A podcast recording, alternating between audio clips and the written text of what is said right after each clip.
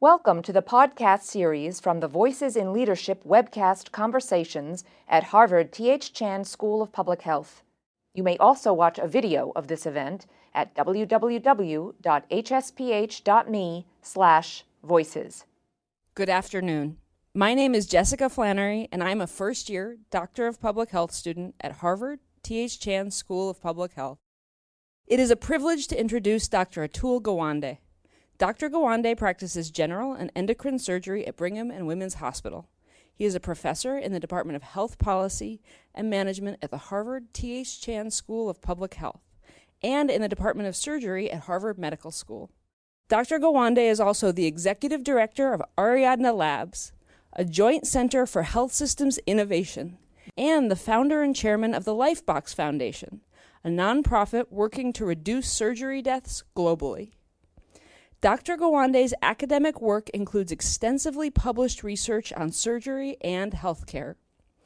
Since 2007, Dr. Gawande has led the World Health Organization's Safe Surgery Saves Lives program. Along with his notable medical and academic accomplishments, Dr. Gawande is best known for his notable writing. He has written four best selling books and has been a staff writer for the New Yorker magazine since 1998. Dr. Gawande recalls that early in his career he struggled with writing. However, he has since earned two National Magazine Awards and the Lewis Thomas Award for Writing and Science. In 2006, Dr. Gawande received a MacArthur Foundation Fellowship, known as a Genius Grant. His work and writings have made significant contributions to the field and public discourse on medical practice, ethics, and healthcare. Dr. Gawande's most recent book, Being Mortal Medicine and What Matters in the End, was published in October of 2014 and quickly rose to the number one New York Times bestseller and remains among the top 10 best selling nonfiction books.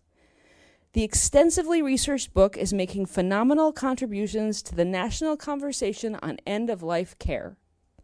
In February of 2015, PBS Frontline turned the book into a widely acclaimed documentary. Dr. Gawande's path is as full and diverse as his current career. He earned his medical degree from Harvard Medical School in 1995 after a brief absence to work as a healthcare advisor to Bill Clinton. He then earned a Master of Public Health degree from Harvard School of Public Health in 1999. Before I turn the session over to our moderator today, Dr. Lucian Leape, Professor of Health Policy, please join me in welcoming Dr. Atul Gawande to the Voices in Leadership series at the Harvard T.H. Chan School of Public Health.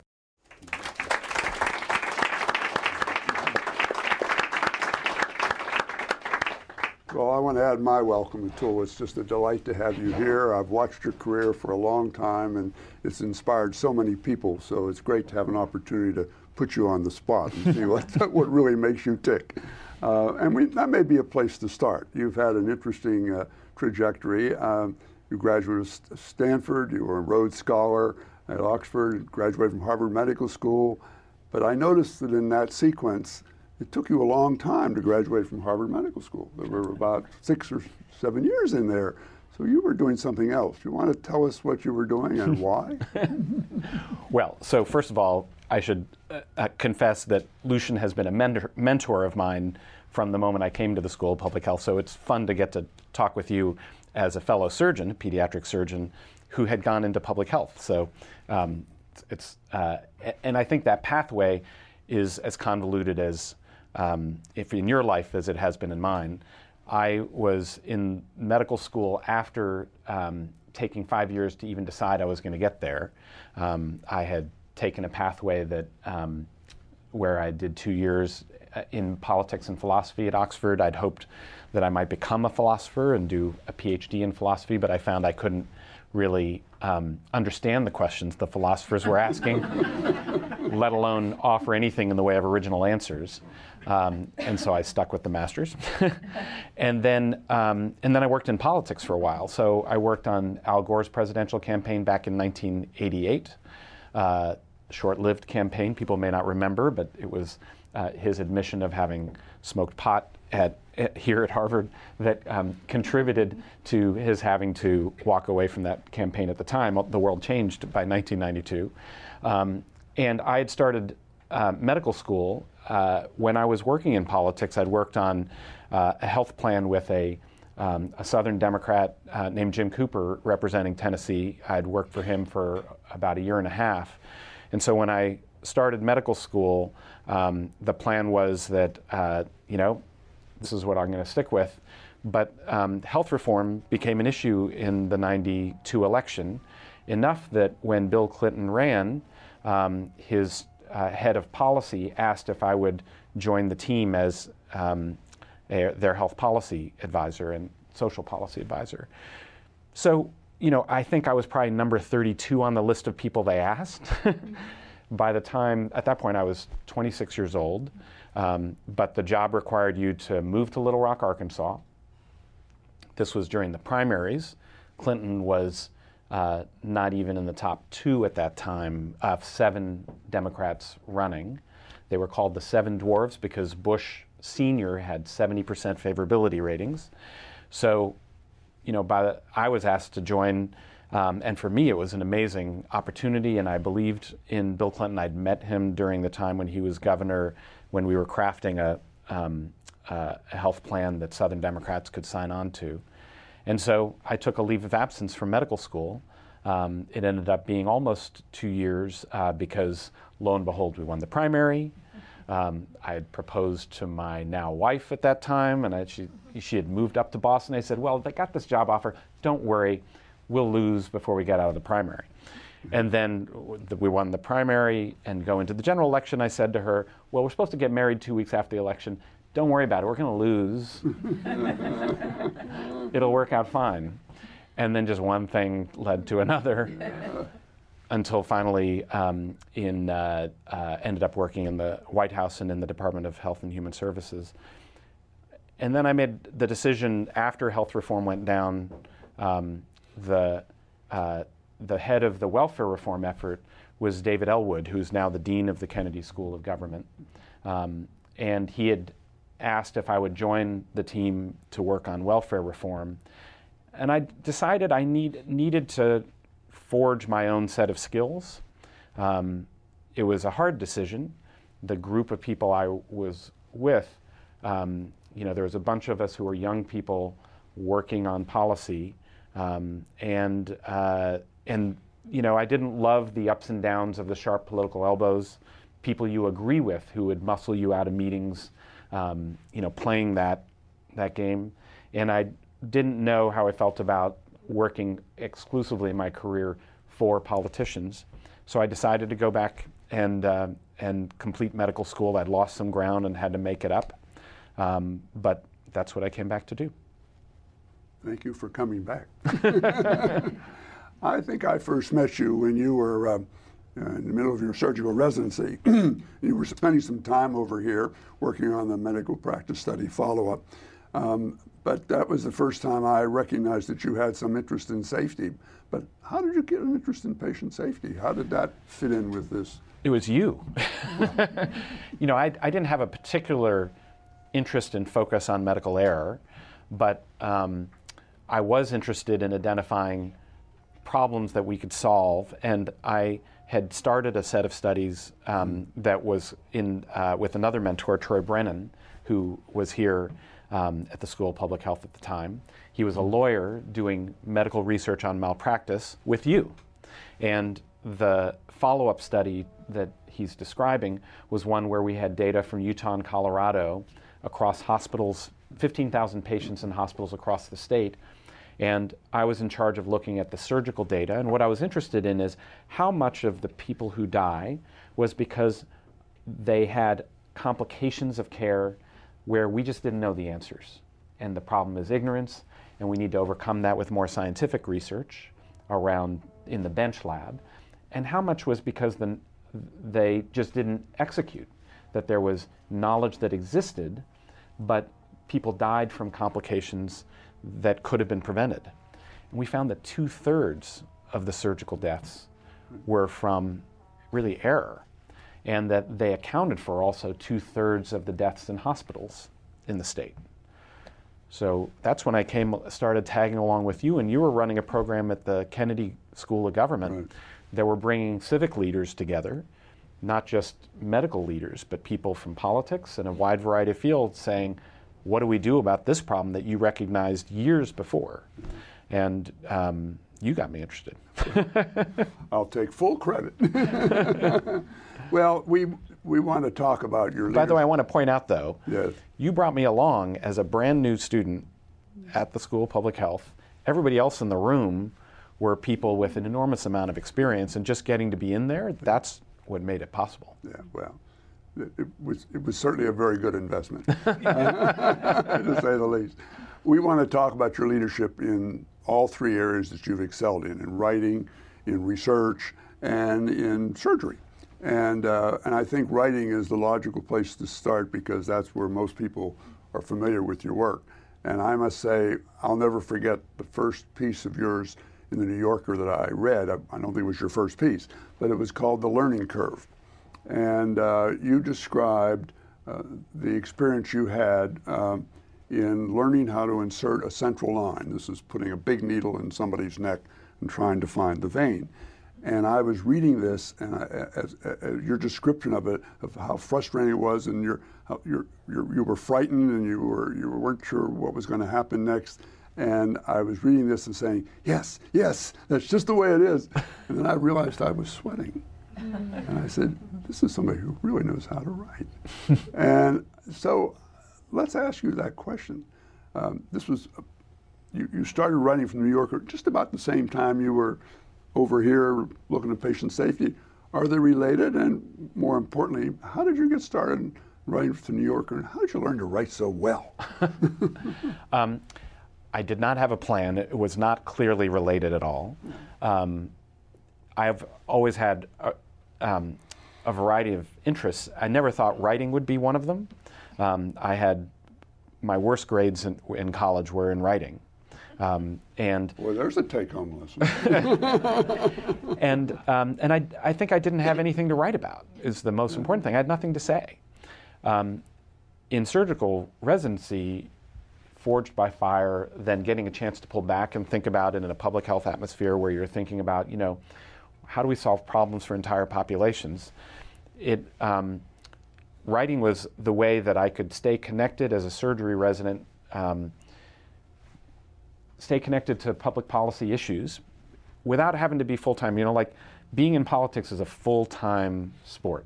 You have to be there day in, day out. You know, um, my wife thought that surgical residency was a um, was better for her life than being in politics. We got two days off in the entire year, uh, uh, in an entire year working in that world, and um, so the bottom line for me was that um, writing started out as just an experiment. A friend of mine had started an internet magazine. This was 1996 when it was the Netscape browser, if any of you remember that.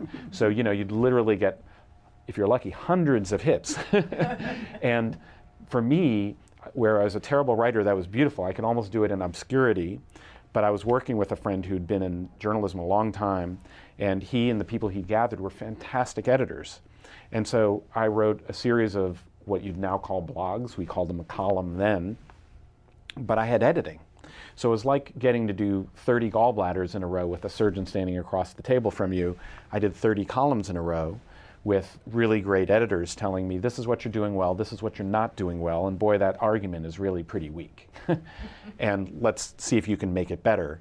I was forced to revise. I never revised anything. You know, I had to learn how to really revise. And so when um, it was more happenstance than anything, it started as really being about public policy issues. My first article, one of my first articles was about Governor George W. Bush and a policy he had signed into law in Texas allowing criminals to be freed if they agreed to castration, if they had been rapists or, or convicted of um, child molestation. It's like, yeah, what do we think of that policy? But it morphed into talking about um, my own um, experiences in recognize, dealing with errors, understanding how you deal with imperfection in medicine, and thinking about some of these other kinds of issues.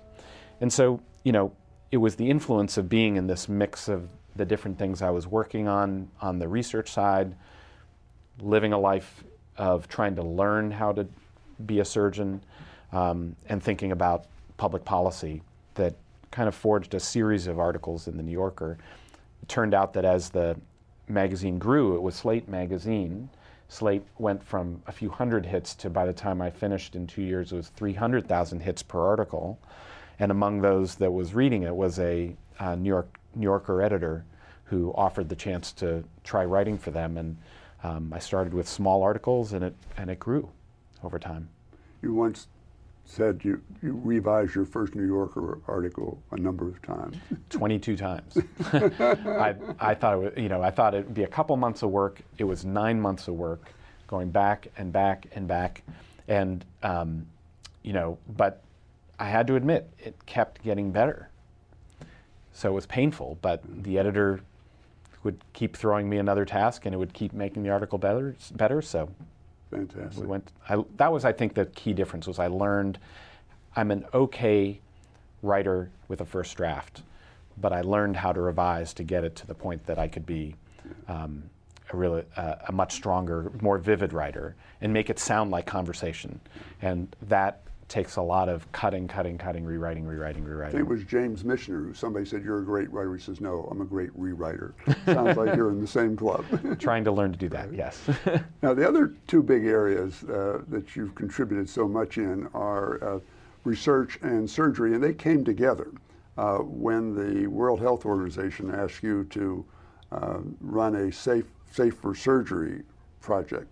I remember you came in to me and said, What do you think about this? And I said, Well, WHO is not the easiest place to work with. On the other hand, big, big possibility for making an impact. And you decided to do it.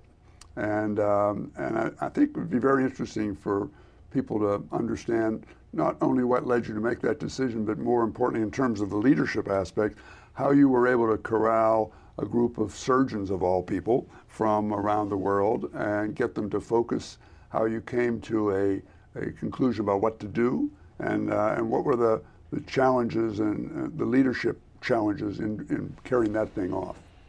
Yeah, and I, for me, it was an evolving sense of what, what was going to be the way that I'd learned to lead. I think a lot of my thinking coming out of government and politics, and then my initial writing was that where change occurs was really around laws and policy and regulations and trying to move those needles. But many of the problems I felt like we saw in making um, equitable, high quality healthcare that could reach a large number of people was there were many problems that simply hadn't been solved or accepted or agreed upon even by the profession. And so the World Health Organization asked me to take on this project, which was to see if we could reduce deaths in surgery globally. And I was still in the back of my mind thinking that this might be about policies or things like that. Uh, we launched into the project. It was not funded very well. It was um, a small amount of money to con- convene a lot of um, leaders in and around surgery and um, try to make a kind of set of guidelines about care. But what was clear with the team that I assembled is we all wanted to actually see whatever we did make a difference. So we're going to go to all this work, and if it doesn't, if it just sits on a shelf somewhere as a book of guidelines, that's that doesn't get anywhere. And the more we dug into it, the more we felt and that the problems were not ones of policy, but how to reduce deaths in surgery, how to make a feasible pathway that anybody anywhere doing surgery could successfully lower deaths. And that was what we decided to tackle. There were about 10 major things that you could do to um, reduce infections in surgery and make sure that you had um, um, problems of bleeding brought under control and good communications and all these basic things. But um, it was really meeting people who helped us understand you know what, you really got to think about how you make these things become a reality. We zeroed in on, uh, after we brought in a team from Boeing, um, a leader who was a leader of engineering for Boeing, that we recognized you could just make a checklist for surgery. And then it was selling The it. came from Boeing. The, very much, yeah. That we brought in a safety engineer who helped us understand how they work with professionals.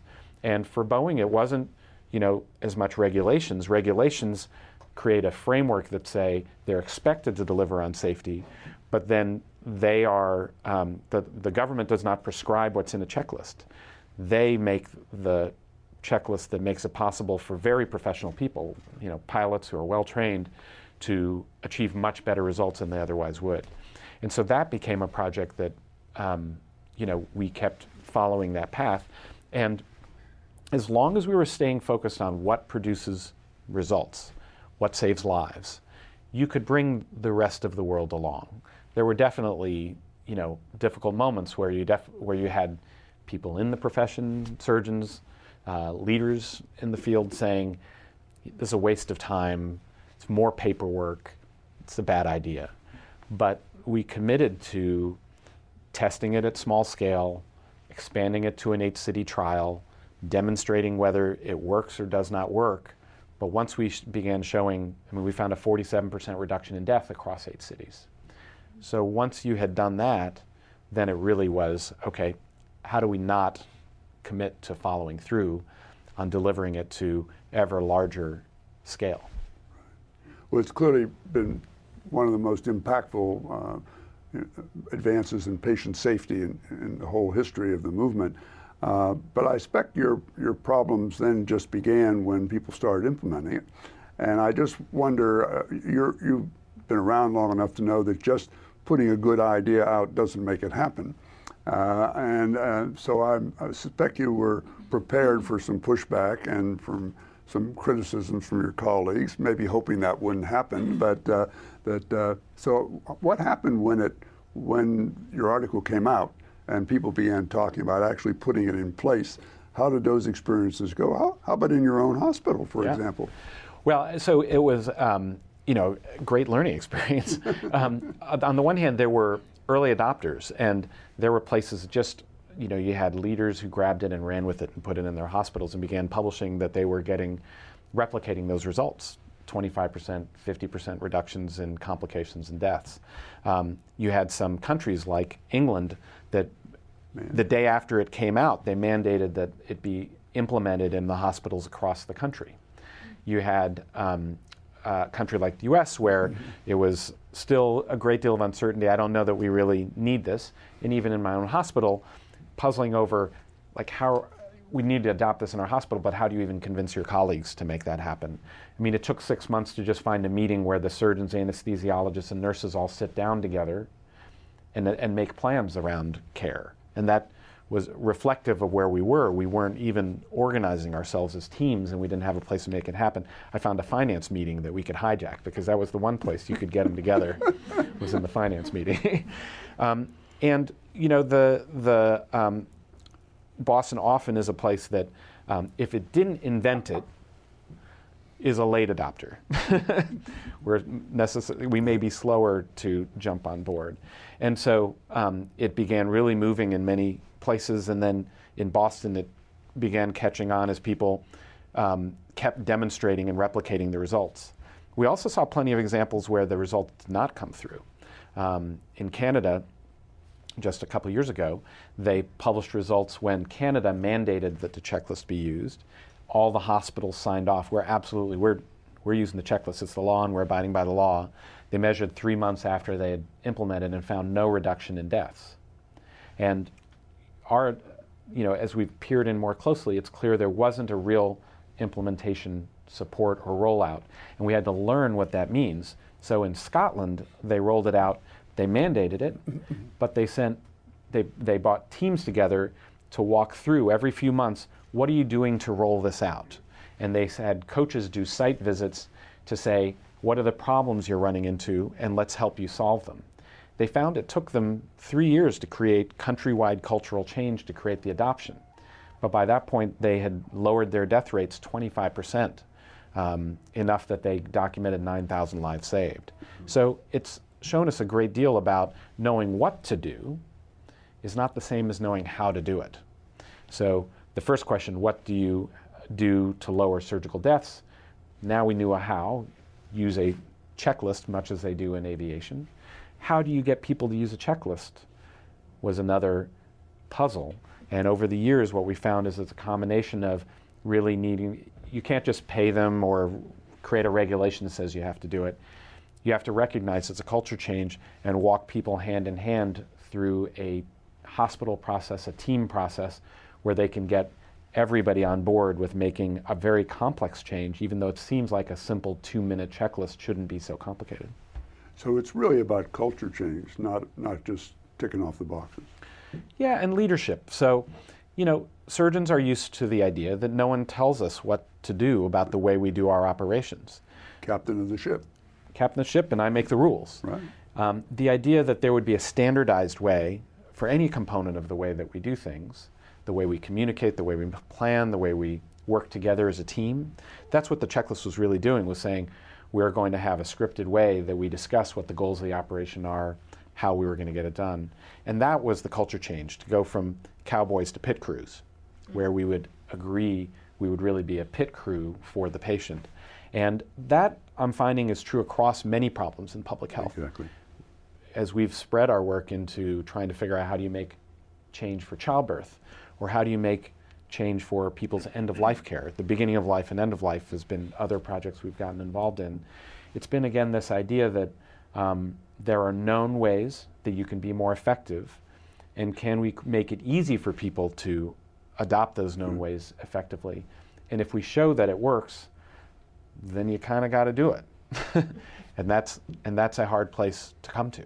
That's a basic lesson for all the things we're trying to do in patient safety. Uh, one area I want to ask you about is something I think many people in the audience may not be familiar with, and that is what I think is one of your most important leadership contribution, which was the founding of the Ariadne Labs. Uh, the Ariadne Labs, uh, I will read from the mission statement so I get it correct and then ask you what's this all about. Um, our mission is to create scalable healthcare solutions that produce better care at the most critical moments in people's lives everywhere. And then they go on to state, and I think this is a particularly fascinating part it is not enough to research a problem and launch a program. At Ariadne Labs, we go further. We ensure that our programs can be effectively adapted and successfully implemented across thousands of healthcare facilities and diverse cultures. Wow. tell us how that came about and tell us the pitfalls in trying to do such an ambitious project. I think it came out of that World Health Organization experience that you could identify ways the system fails, you could identify approaches that simplified it through research and discovery and innovation. But if all we did was publish an article in 2009 in the New England Journal saying we ran a nice trial and, um, and please everybody adopt this, not very much would have happened. Right. And we really had to embark on learning the science of how do you evaluate of how, how you bring something to scale. And so that has meant now moving from saying, okay, can we make this work in a very controlled, pretty limited eight, eight hospital trial in eight cities, to saying, you know, we created a partnership a year or two after that in the state of South Carolina um, with all of the hospitals in the state, trying to measure what their death rates were and how to bring this capability across the, hosp- across the state and why some places were succeeding and other places weren't. We had another partnership with the Washington State Hospital Association, another one with the country of New Zealand, and it was very interesting. In Washington State, they worked with their insurers and they paid doctors and hospitals to adopt. In New Zealand, they regulated it and made it a mandate in regulation and law.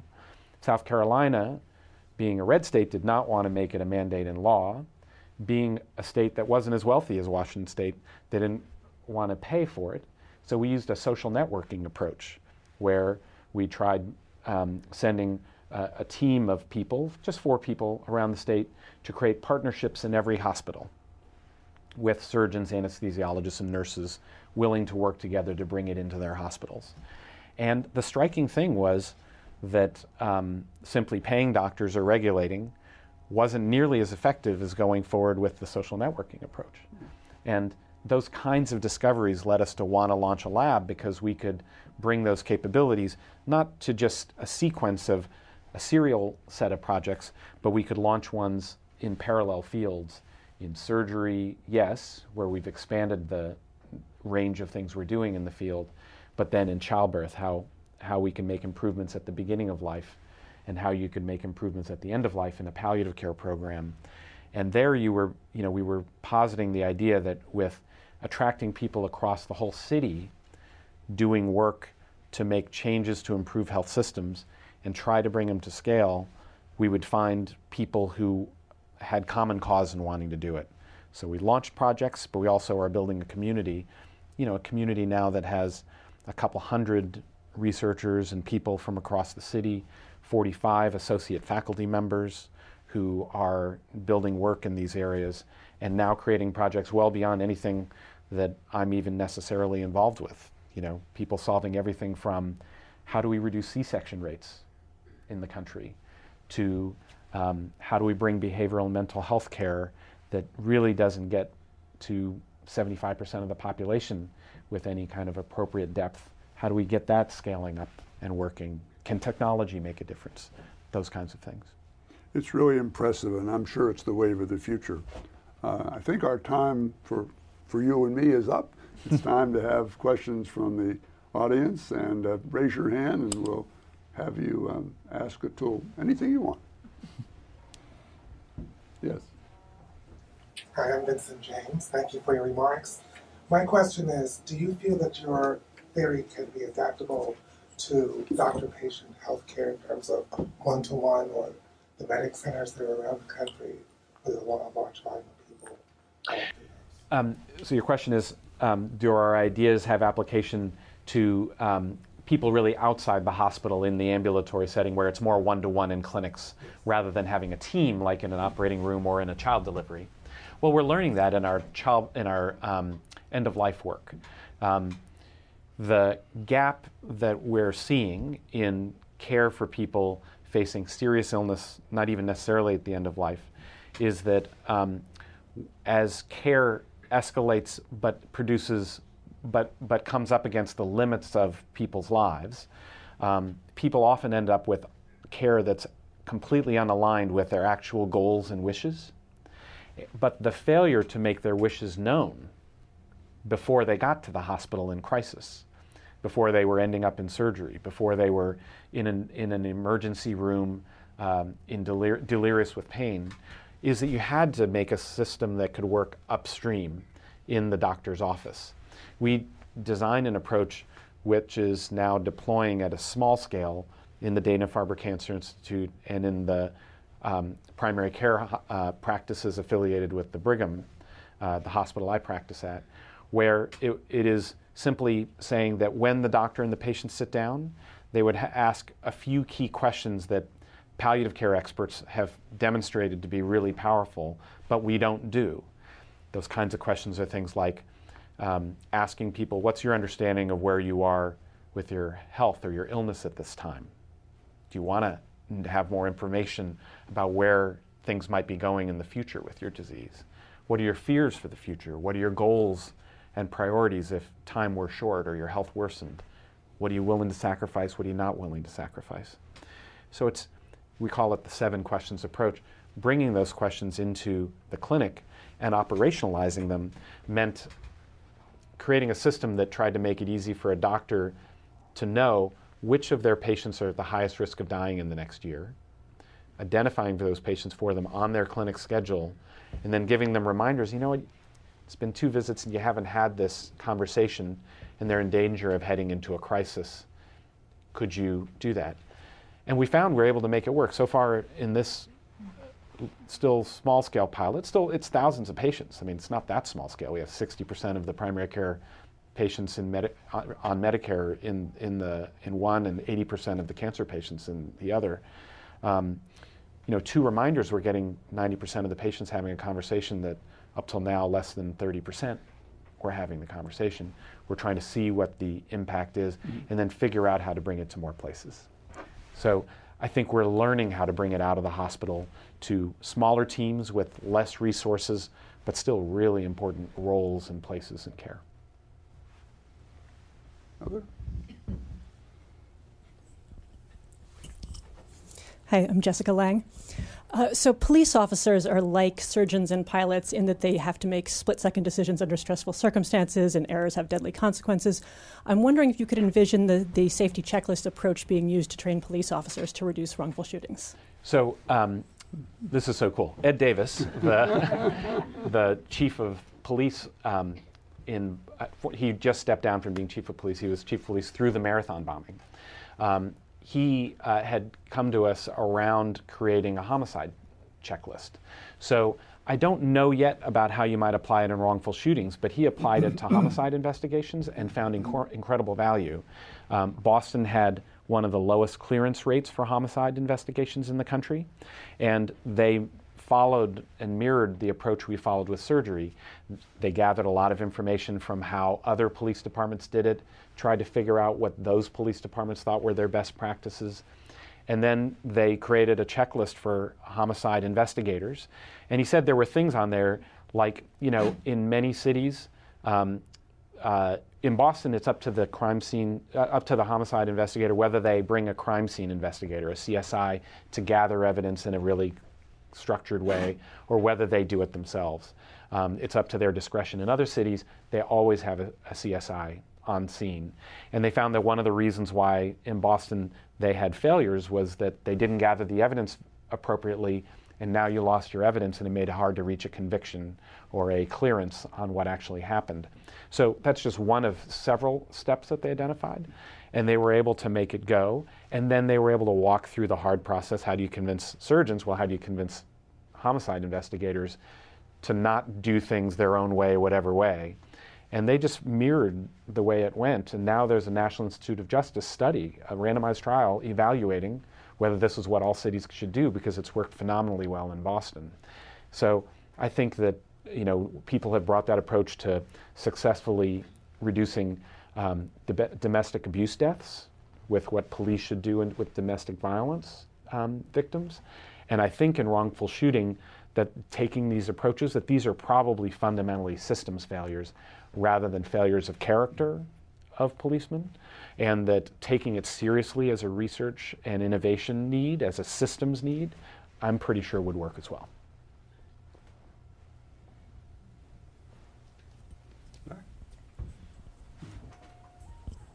Hi, my name is Ariella Orkabi. I'm a geriatrician, and I want to thank you so much for uh, your book, Being Mortal, and just bringing culture change to the, to the general public. Um, my question for you is actually what can we do for nursing homes from a policy level? They sort of, you know, keep getting left out with the SGR uh, repeal now. Nursing homes still are left out of Medicare's conversation. Just wondering what your thoughts are on that. Yeah, so the surprise to me as I was writing Being Mortal, my most recent book, um, I thought it was going to be about end of life, but what it was really about, two thirds of the book ended up being about aging and care of um, elder care, especially housing care. And I realized that there comes a moment in your life when, either because of illness or frailty or other conditions, um, you, uh, you need help of others. You need to depend on them.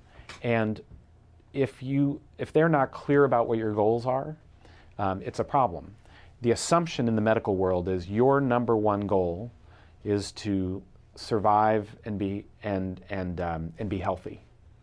Um, but in fact, most people in their lives demonstrate ways in which you know go to your refrigerator and you're making choices all the time about sacrifices that you make around what might be ideal for your health. You go into nursing homes and you'll have a medically prescribed, very healthy diet and no say over what you get to eat in, in many circumstances. You know, I'd meet an 85 year old Alzheimer's patient who's hoarding cookies, hiding them in their room because they're under medically ordered diets that say you can only eat pureed foods, and they were miserable. And no one was asking what matters in your life. And sometimes they blamed policy, the nursing home administrators. They'd say, well, the policies and the way we're measured is are we keeping people safe? So you get measured around the number of falls. The result is that you tell people, you know, you should stay in a wheelchair. You shouldn't even try to walk because then you fall.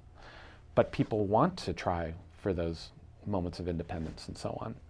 So one of the things that I came across was that, you know, I think there are some policy directions which involve um, creating measures that really evaluate whether people are in are receiving care where people know what their priorities and, and um, what their priorities are, besides just being safe, um, and that they feel that those priorities are respected. And if there's conflict, there are n- ways already within the system to allow people to, you know, have um, uh, agreements that that you know what, I can eat what I want, even if it's not safe, and um, and that everybody can come to agreements around those kinds of things. Um, and I think making sure that that's clear and easy and can be done is really important. The further question about how to have funding and experiments in the ways we deliver care to get it closer to the home and in environments where people feel really in their that they're in, in control, that they're in charge, I think is is um, uh, really important. It's sort of still unclear to me. You know, what are the three or five most important policies that would help people be successful um, in protecting their autonomy as well as their safety? Uh, is still a little bit unclear. I think we're just waking up to the fact that um, most places that the elderly end up in, it's chosen by their children, their adult children. The adult children are focused, um, as one nursing home administrator said, safety is what we want for those we love, but autonomy is what we want for ourselves. And we, they never get asked, what are you doing to ensure this person gets what matters most in their life and gets to articulate what matters to them and make that part of care? So I feel like we're opening the door now to demand that and then begin having expectations around the policies that it should align with that. Our policies have focused on safety, and that's important. Here you're talking to two safety researchers, but life is bigger than just aiming for safety. And we haven't incorporated that into our thinking. We've medicalized that whole process, and that's been a danger. Let me pick up on being mortal because, although as Jessica indicated, immediately went on the bestseller list and has been number one for half, at least half of the time, uh, and is still there, and I think will be there for another year. I don't think I've seen a book in, in recent memory that has had as much impact as Being Mortal has had. And um, it, one of the most impressive things to me is how it has changed the conversation. And I've always thought of that as one definition of leadership. That is changing the conversation on an important subject. And I think that's exactly what you had in mind. But I wanted to ask you about one other aspect, and that is you were also giving a clear message to the physician community we've got to change the way we practice.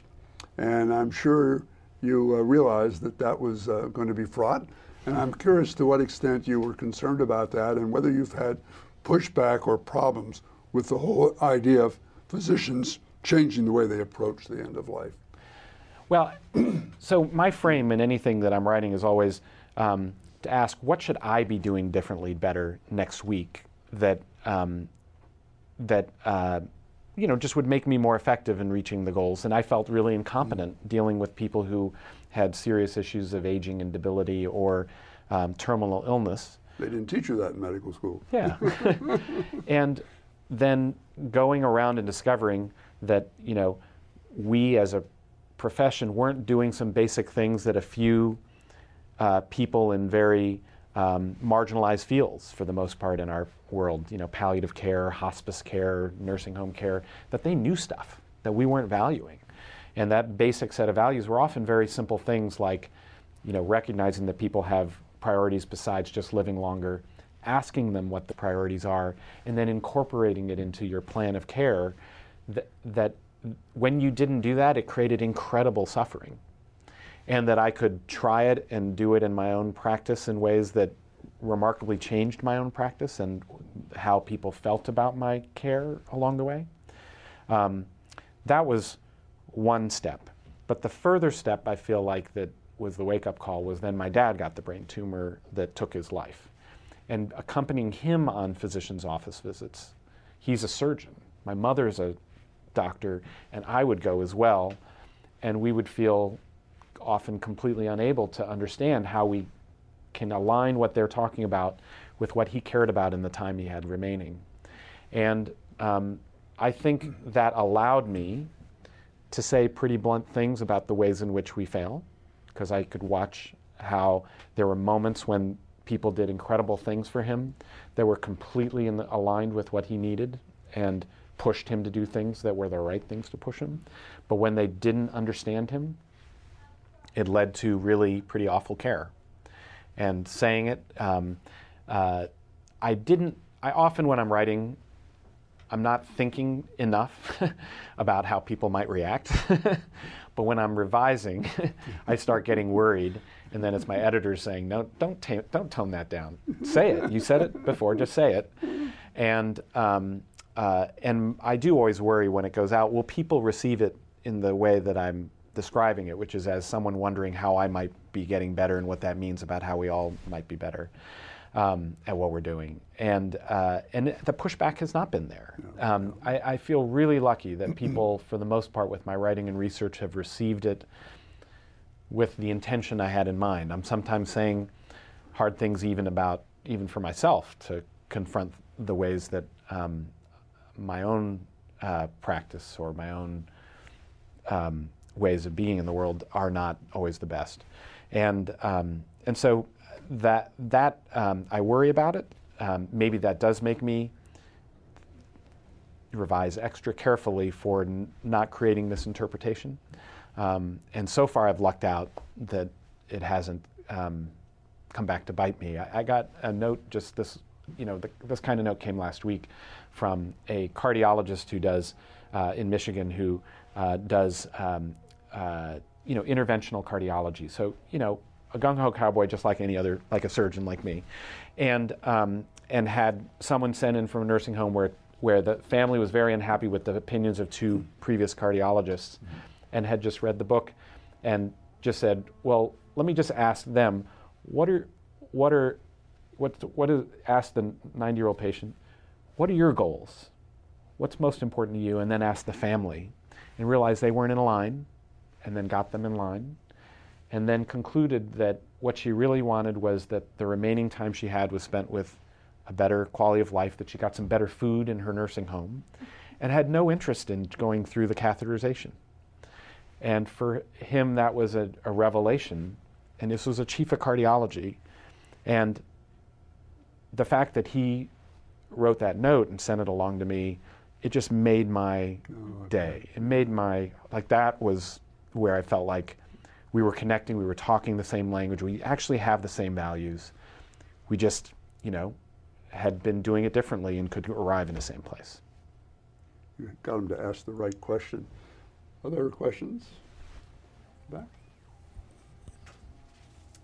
Hi, my name is Angela Nee, and I'm a master's student in the Health Policy and Management program here. And you wrote a very provocative piece about the use of coaches, personal and professional coaches, to help top performers get to the top of their game, not just in music and um, athletes, but also for doctors. And I wonder have you seen sort of perceptions around coaches change since you wrote that piece and found ways to integrate the use of coaches in some of your projects and ongoing work?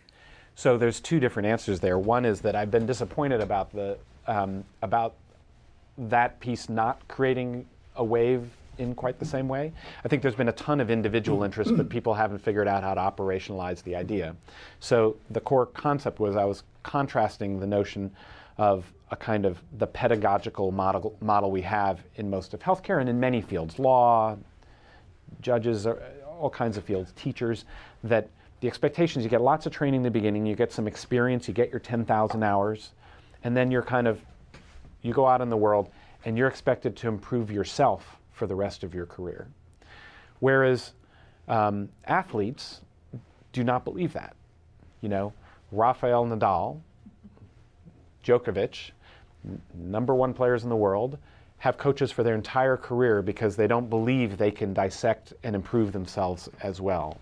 Um, I uh, ended up um, experimenting with having a coach, a former professor of mine. I'm at mid career, felt like I wasn't getting any better. I was feeling like I was very good. I felt like I was where I should be as a surgeon. Um, but I experimented with having them come to the operating room and just watching me operate and giving me some feedback. And you know, afterwards he had 20 different things that he pointed out that I could be doing better. and I spent the next year gradually whittling away at doing it, and I found my complication drop rates dropped even further. And um, the idea that you need external eyes and ears and that there are ways of getting feedback that allow you to keep climbing as you go through the middle part of your profession and beyond Um, that still hasn't quite caught on in medicine. There are places that are now have really introduced coaches for people in their first couple years of practice or for people in the training phase. But the idea that you need these at later stages, you know, most CEOs have coaches, they've accepted that, but it hasn't come to these other professions. It's starting to happen though. I just did a, you know, there's a uh, one group that spun out of that article was that um, the Massachusetts judges, so there's over 200 judges across the state, created a program they call Judge to Judge based on that article, which is awesome.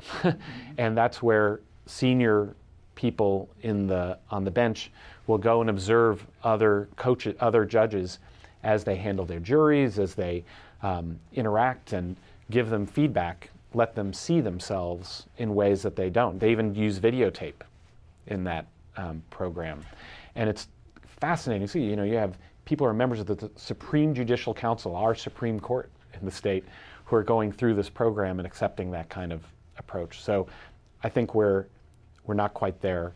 Um, now, in our program, in our laboratory, Ariadne Labs, we use coaching very regularly, that it's the most important tool we think for reaching scale. It's often coaching leaders in places trying to implement difficult programs, whether it's a checklist in surgery or an end of life project or um, in northern India, program that is um, trying to reduce deaths in childbirth. And we're teaching nurses to coach nurses, nurses doctors to coach doctors, and, um, and, uh, and trying to make it work. A question from? Yes.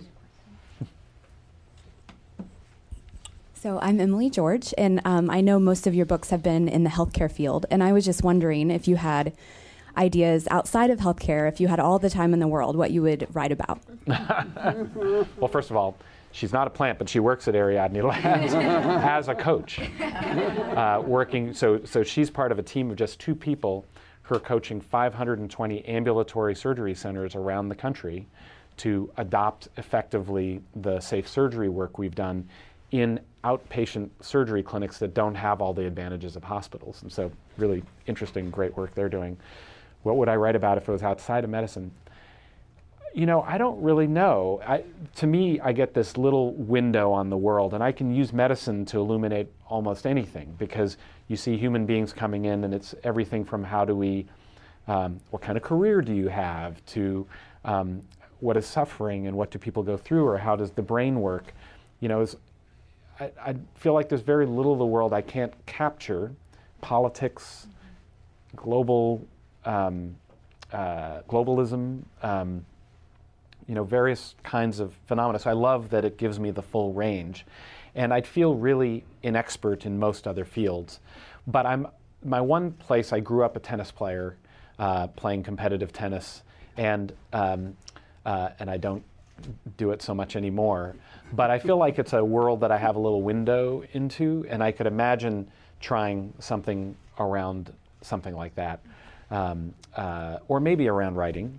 Um, but there's so many people who fill pages with writing about sports and writing about writing that I feel like I get this unique vantage point through um, the eyes of both trying to practice surgery, trying to do public mm-hmm. health, trying to lead a small organization that um, that I have a list this long and I'm never going to get through it in my lifetime. So I probably won't be writing my tennis piece. Others?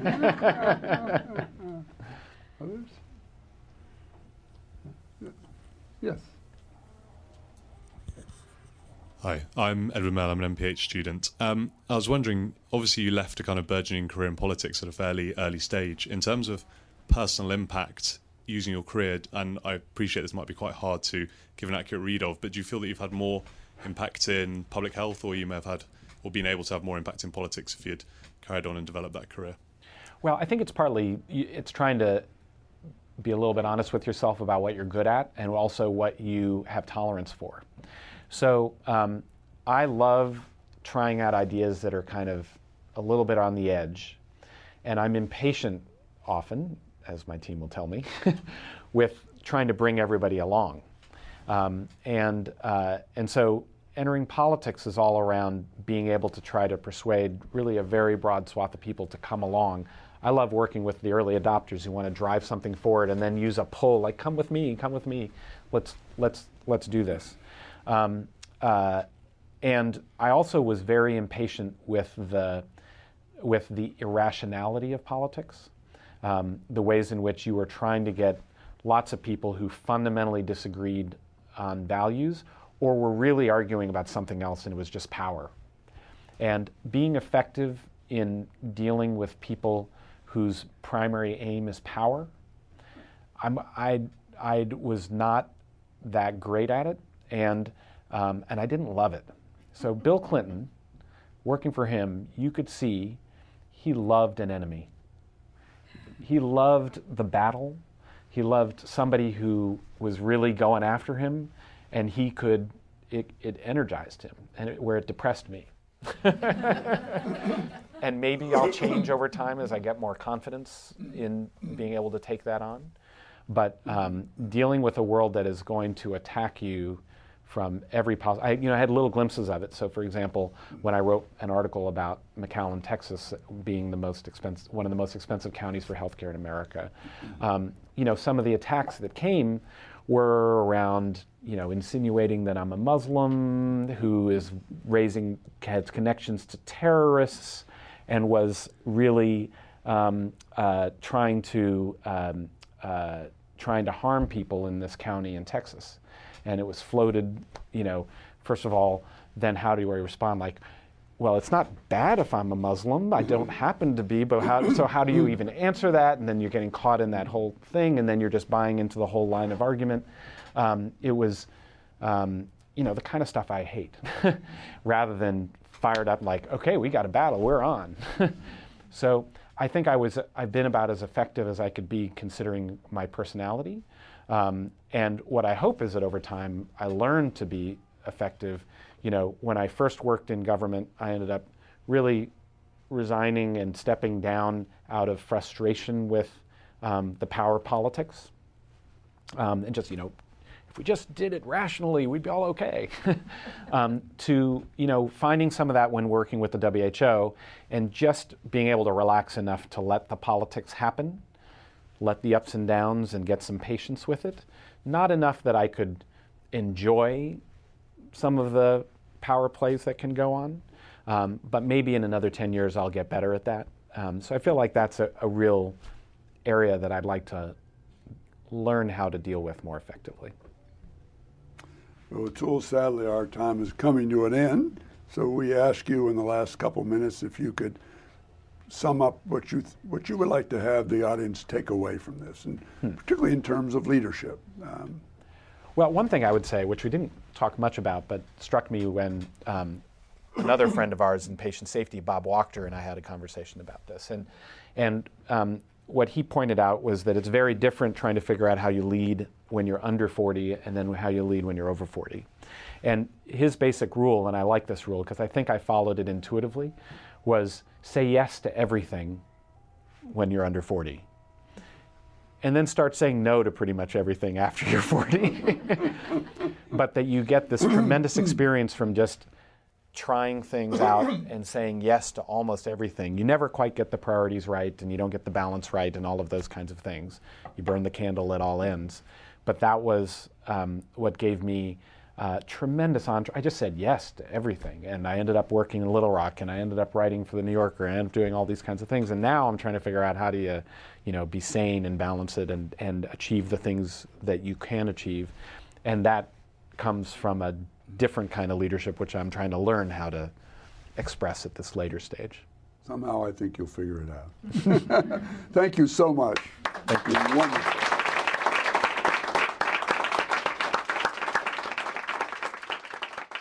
This has been a Voices in Leadership production at Harvard T.H. Chan School of Public Health.